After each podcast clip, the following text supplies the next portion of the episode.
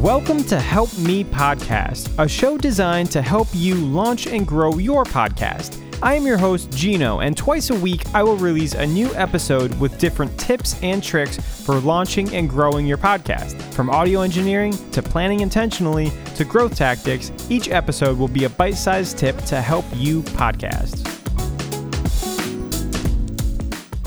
Hey everyone, thank you for being here and thanks for tuning in to Help Me podcast. Today I want to talk about a event that I went to earlier this week in New York City and it was the Audio Intelligence Summit that was presented by Veritonic. And basically this was kind of a half-day summit where we all met at this uh, really nice place in uh, New York City and they had different people from the industry talk about podcasting and audio and how to monetize podcasts and just kind of what the industry looks like as a whole. There's a lot of data presented and a lot of stats and figures and stuff like that. They also had some networking, which was great. Got to meet some really cool people in the industry. And uh, they had some pretty big names as far as representation there. There was people speaking from Spotify, from iHeartMedia, Wondery, Veritonic, and then there was people that represented the advertising side of podcasting, as in people who advertise on podcasts or advertise with audio as a medium.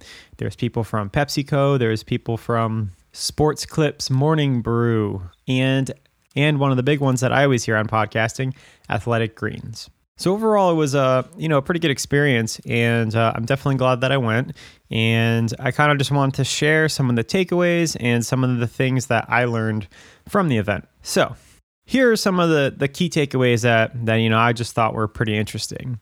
In no particular order or anything like that. I kind of just referencing the notes that I took from the event, and uh, nothing is again nothing's really in like a specific order. It was just kind of wanted to have a conversation about what I learned. John Gibbs, who is the global director of ad sciences at Spotify.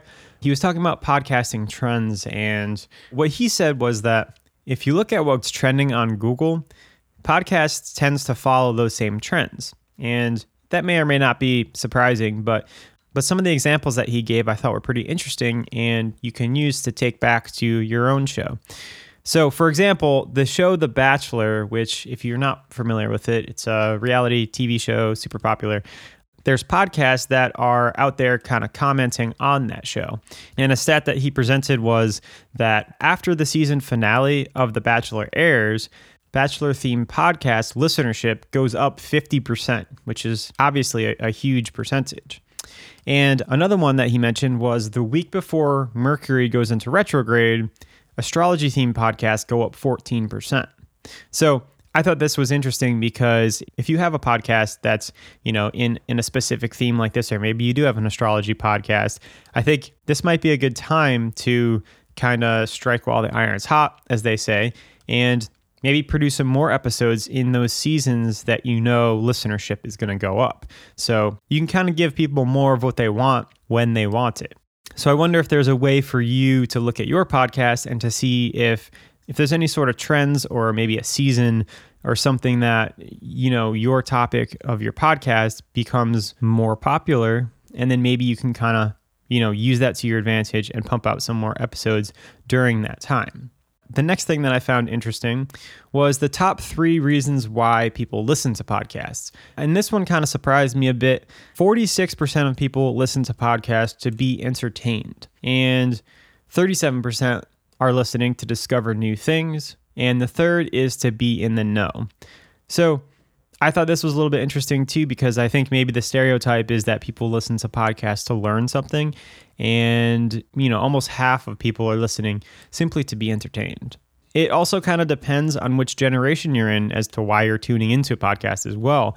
For Gen Zs, they're looking for companionship, whereas millennials will tune into a podcast to do something productive. As a millennial myself, you know, I can definitely relate to that. You know, I find myself listening to podcasts sometimes on a long car ride because, you know, I don't want to listen to music for a big amount of time because I'm not feeling productive and you know by listening to a podcast it kind of helps me feel productive in a way so i found that to be very relatable next thing i want to talk about is the myth of the podcast industry not growing there was a lot of data presented to us that showed that the podcast industry is still growing. And not only are more people listening of all different age groups year over year, but people are also listening to podcasts longer each day. The next piece of interesting information that I found is that BIPOC podcast audiences are actually growing at twice the rate of white listeners. And that's definitely good to see. And, you know, a section of the podcasting industry that is growing fast. And then one more stat that I found pretty interesting as well was that 70% of podcasts are listened to at home, which to me, it doesn't really reflect the way that I listen to podcasts. I usually only listen to podcasts while I'm driving, but the data says that the overwhelming majority of people are listening to podcasting in their home. And in most cases, this is referring to smart speakers, your Alexas and, and other smart devices like that.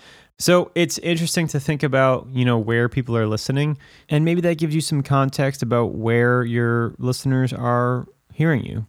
So, all in all, I mean, I had a really good time at this event. And there were some good conversations coming from the perspective of the people who advertise on podcasts and who spend money on podcasts. And, um, you know, companies are definitely recognizing that um, that this is a new medium that is helpful to be advertising on and something that can help their bottom line. And um, I forget which sponsor it was that I was listening to, but the question was was asked like, well, how much money you know are you are you investing into podcasting, you know, of your ad budget? And their answer was about thirty three percent, a third. And they said that they basically have like three different buckets of where they spend their money, and audio and podcasting pretty much make up a third of that. So, you know, it just shows that advertisers are certainly seeing the benefit of advertising on a podcast and and the reasons being because of you know a lot of the host read ads where it's a very personalized advertisement and it's not just like a commercial that's copy and pasted everywhere. It's you know, Athletic Greens was even saying that they will send their product to podcasters to use and to try out and to have an experience with before they even talk about an ad deal because they want the person who is advertising for their product to really love the product and you know just the nature of podcasting of building trust and relations and you know it being a very intimate media you know, advertisers are, are, becoming aware of that and and seeing the potential in it. And someone also said that um, you know, they look at podcasting as not really just like a media, but more of an influencer, where where the hosts are actually looked at as more of like an influencer, like you would see on social media, because of the strong following that they have. And you know, that again, that's just that's just one of the the strengths of a podcast and what a podcast does well. One thing that uh, that I did notice though, as I was uh, as I was getting home and I was taking the train back to New Haven, I was thinking about this one thing, and a lot of the representation there was from the major corporations. You know, Spotify, iHeartMedia. The the advertisers were big ones like PepsiCo and Athletic Greens. So really, the conversation was about the the big guys in the game, the big girls in the game, right? So I work with a lot more independent podcasters and people who, you know, aren't necessarily going to get that sort of ad look at or, or attention from the ad companies. But it was an interesting perspective because I think it showed me how far apart the two worlds are. And, you know, that being probably representative of many industries. But I think what it did was it, one, for me, showed me that, you know, the podcast industry is a real industry and, you know, it's it's a serious media industry, just like TV is or just like radio is. It's an industry to be taken seriously if you know if you haven't thought of it in that way before. But also just the disparity of the independent creators versus the creators that are backed by big budgets and and big companies. So I think there's a lot of work to do as far as bringing this sort of mainstream kind of advertisement down to the little guy because something that I learned at this summit was that, you know, the term small podcast or like, you know, small download numbers completely varies off of your perspective. I mean, there were some people that I was talking to where they considered, you know, 50,000 downloads a month as, a small podcast. And then I was talking to somebody from Libsyn with Libsyn's own AdvertiseCast program that they have. And the minimum to join that program and get advertising on your podcast is 10,000 a month. And something like a thousand a month could be a big number to an independent or or a newly started podcast.